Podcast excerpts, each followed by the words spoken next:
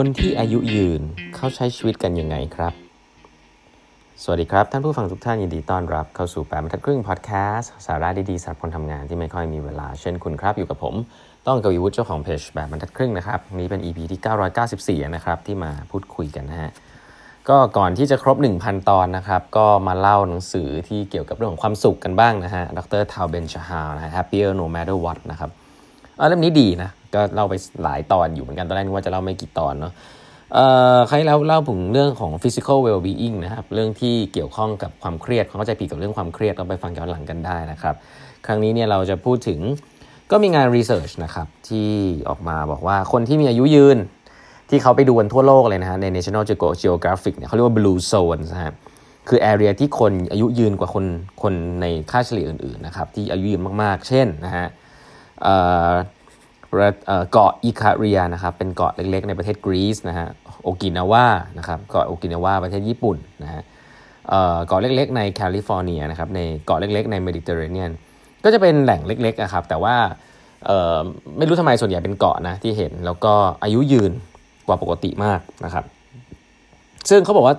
หลักๆมันเป็นเรื่องของไลฟ์สไตล์ครับที่เขาไปศึกษามานะครับ หลายๆเรื่องที่จะเล่าเนี่ยอาจจะไม่ได้เซอร์ไพรส์เนาะแต่ก็จะมาย้ำให้ฟังที่ว่าไลฟ์สไตล์อย่างไรนะครับที่ทำให้อายุยืนนะครับก็แน่นอนลิงก์กับเรื่องของความเครียดที่ครั้งที่แล้วเล่าไปแล้วว่าจริงๆความเครียดไม่ได้เป็นเรื่องแย่เนาะแต่สิ่งที่คุณต้องหาคือการเวลาที่ใช้ recover จากความเครียดมากกว่านะครับอย่าไป stress ตัวเองมาก เพราะถ้าเรา stress ตัวเองเยอะเกินไปไม่มีการ recover เนี่ยมันก็เหมือนกับคุณเข้ายิมเล่นเวทหนักๆโดยที่ไม่มีเวลาพักนะครับอันนั้นกล้ามเนื้อก็ไม่โตและบาดเจ็บเปล่าๆเนาะซึ่ง พฤติกรรมนะครับที่เขาบอกว่าทำให้คนในกลุ่มที่อายุยืนนะครับที่อยู่ในพื้นที่ที่อายุยืนมากกว่าที่อื่นเนี่ยพฤติกรรมเหล่านั้นเนี่ยคืออะไรครับ ข้อ1นนะฮะก็คือว่า exercise บ่อยนะครับแต่ที่น่าสนใจคือคนเหล่านี้เนี่ยไม่ได้มี exercise เข้ายิมเวทเทรนนิ่งนะครับแต่ว่าส่วนใหญ่แล้วจะผ่านการเดินฮะเอาแค่นั้นก่อนผ่านการเดิน exercise จาก normal activity ครับอาจจะเกิดจากการเดินขึ้นภูเขาเป็นเรื่องปกตินะครับ หรือว่าเดินไปเจอเพื่อนนะครับเพราะว่าไม่มี transportation นะครับก็บนเกาะก็จะถ้าจะเดินถ้าจะเจอเพื่อนก็ต้องเดินไปเจอเพื่อน ก็ต้องเดินเป็นกิโลกิโลเพื่อไปเจอเพื่อน เป็นเรื่องปกตินะครับหรือการเดินไปซื้อของนะก็ผมว่าไม่ไม่ค่อยแปลกใจเนาะก็กลายเป็นว่าการเดินในไลฟ์สไตล์ที่อยู่บนเกาะเนี่ยที่มันไม่มี mass transit เนี่ยก็เป็นพื้นฐานที่ต้องบังคับให้เดินนะครับหลายๆคนจริงๆถ้าดูหนัง ไอโฮมทาวชาชาชาเนี่ยเห็นคล้ายๆกันนะนี่ผมก็ดูนะเออว่าเออจริงๆเขาก็ใช้การเดินเยอะเดินขึ้นเขาไปตรงนั้นตรงนี้อะไรเงี้ยก็การเดินเนี่ยแหละครับที่ช่วยให้คนอายุยืนครับเพราะงั้นอย่างแรกการออกกำลังด้วยการเดินนะครับก็ไม่ต้องเข้ายิมเนาะแล้วก็การยกของนะครับคนคนกลุ่มนี้ก็ต้องมีการแบกของยกของบ้างออกกำลังบ้างไม่ใครยกเวทอะแต่ว่าคนกลุ่มนี้ก็ ก็ไม่ได้มีเครื่องมือความสะดวกอะไรมากมายนะครับการการยกของบ้างก็ทำให้ร่างกายแข็งแรงเช่นเดียวกันนะครับถ้าเทียบกับมนุษย์ยุคปัจจุบันถ้าเราอยู่บ้านเนี่ยท่าที่เราจะใช้เยอะสุดคือท่านั่งนะครับซึ่งเป็นท่าที่ที่ผมเล่าให้ฟังครั้งที่แล้วว่าเขาบอกว่า sitting is the new smoking เลยนะฮะการนั่งนานๆเนี่ยเหมือนดูบุหรี่นะอันนี้อาจจะดูเวิร์มนึงแต่ว่าคนเราไม่ได้โดนดีไซน์มาให้นั่งนะครับ คนเราโดนดีไซน์มาให้ move ก็อันตรายมากนะครับท่านี้ ถัดไปก็คือเป็นเรื่องของ ถ้าเรานั่งแล้วดูทีวี ขนาดแค่เดินไปกดปุ่มทีวีเนี่ยเรายังมีรีโมทคอนโทรลเลยถูกไหมอินฟราเรดก็ก็อันนี้แหละครับ อะไรพวกนี้ที่ทำให้ร่างกายมนุษย์เนี่ยอ่อนแอลงนะครับเพราะมันเป็นเรื่องของไลฟ์สไตล์เลย แล้วก็ลองนึกภาพเดินถ้าเป็นมนุษย์ยุคเราตอนนี้ปัจจุบันที่เราอยู่ในกรุงเทพเนี่ยเดี๋ยวนี้สั่งอาหารโทรศัพท์ กดโทรศัพท์สั่งอาหารได้เลย อย่างเงี้ยฮะก็ไม่ใช่ว่าไม่ดีนะ แต่ก็จะบอกว่ามันก็ทำให้เราเคลื่อนที่น้อยลงเพราะไลฟ์สไตล์ของมนุษย์ในเมืองเนี่ย จะทำให้ตัวเองเคลื่อนที่น้อยลงเรื่อยๆนะครับก็ต้องระมัดระวังตรงนี้ให้ดี แต่ว่าเราใช้พลังสมองเยอะเหมือนเดิมนะเผลอเยอะกว่าเดิมด้วย ก็เลยกลายว่าเรา on กับโลกออนไลน์ตลอด แต่โลกออฟไลน์เนี่ยเราเราหยุดนิ่งนะนี่คือไลฟ์สไตล์ที่กลับตาลปัตรนะครับ เพราะว่าถ้าคุณอยู่ในโซนของคนที่อายุยืนเนี่ยโลกออฟไลน์ของเขาเนี่ยจะเยอะครับ คือมีการเดิน มีการเดินพบปะผู้คนเจอผู้คนเยอะมาก แล้วก็ไม่ได้มีสิ่งอำนวยความสะดวกมาก โลกออฟไลน์ก็จะจะต้องทำแบบนั้น แต่โลกออนไลน์จะน้อยนะก็คือจะไม่ได้มี information อะไรเข้าหัวเขาเยอะ แล้วก็ไม่ได้ต้อง stress กับตัวเองเยอะมากตลอดเวลากับการแก้ปัญหาตลอดนะครับ เพราะฉะนั้นแล้วอ่าอย่างแรกคือออกกำลังกายแล้วกันนะคือต้องเดินเดินเหิน move ตลอดนะครับอีกส่วนหนึ่งซึ่งชัดเจนครับ คนที่อยู่ในบลูโซนเนี่ยจะกินอาหารที่เป็น natural whole food นะครับมากกว่า processed food นะครับ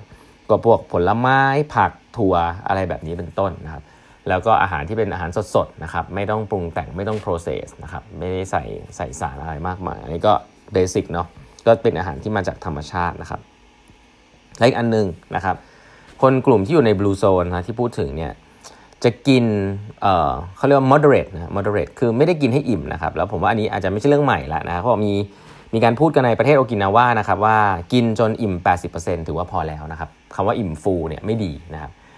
อาหารเนี่ยกินน้อยดีกว่ากินเยอะนะครับ แล้วก็ผมว่าคำว่ากินเยอะเนี่ยสำหรับเราเนี่ยก็อย่างที่บอกครับเมื่อก่อนมนุษย์จริงๆ กินมื้อเดียว 2 มื้อก็คงอิ่มแล้วในยุคก่อนเนาะ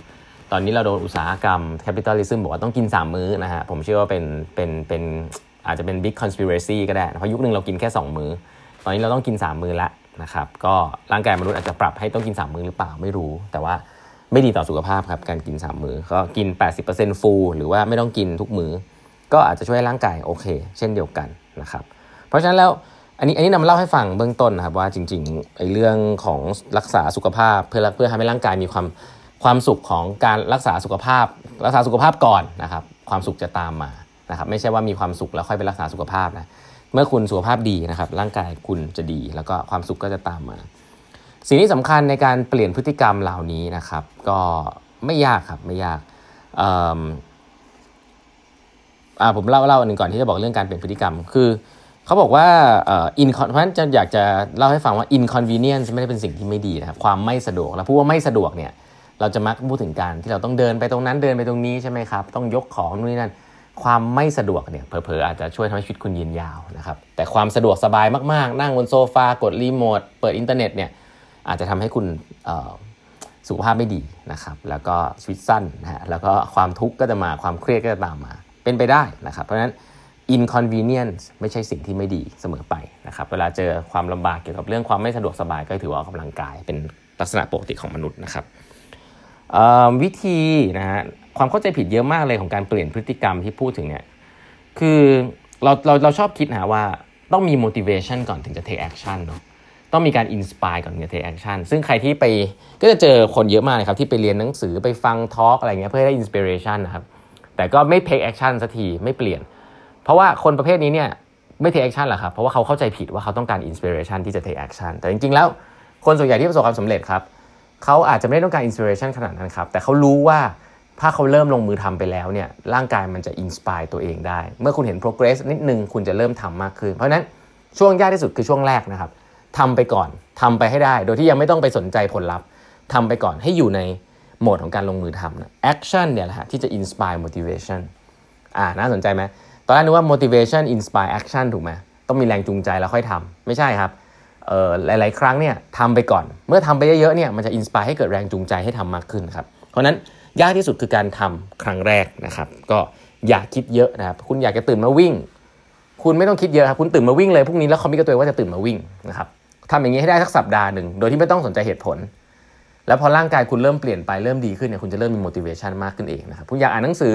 คุณหยิบขึ้นมาอ่านเลยฮะอย่าไปสนใจว่าได้อะไรเล่มไหนสนุกไม่สนุกอ่านเลยฮะอะไรแบบนี้เป็นต้น เพราะฉะนั้นจริงๆแล้ว action เนี่ยแหละครับที่ inspire ให้เกิด motivation ได้เหมือนกันนะครับวันนี้เวลาหมดแล้วนะฮะ ฝากกด subscribe แปดบรรทัดครึ่ง podcast นะครับ อย่าลืมแอดไลน์ OA กันไว้ครับ เครื่องหมายแอด แล้วก็ eight half ครับ e i g h t h a l f นะครับ แล้วก็ YouTube Channel ของแปดบรรทัดครึ่งด้วยนะฮะ มีบทสัมภาษณ์มากมายนะครับ 70 กว่าท่านละ ก็ลองไปฟังย้อนหลังกันได้ครับ วันนี้เวลาหมดแล้วครับ พบกันใหม่พรุ่งนี้ครับ สวัสดีครับ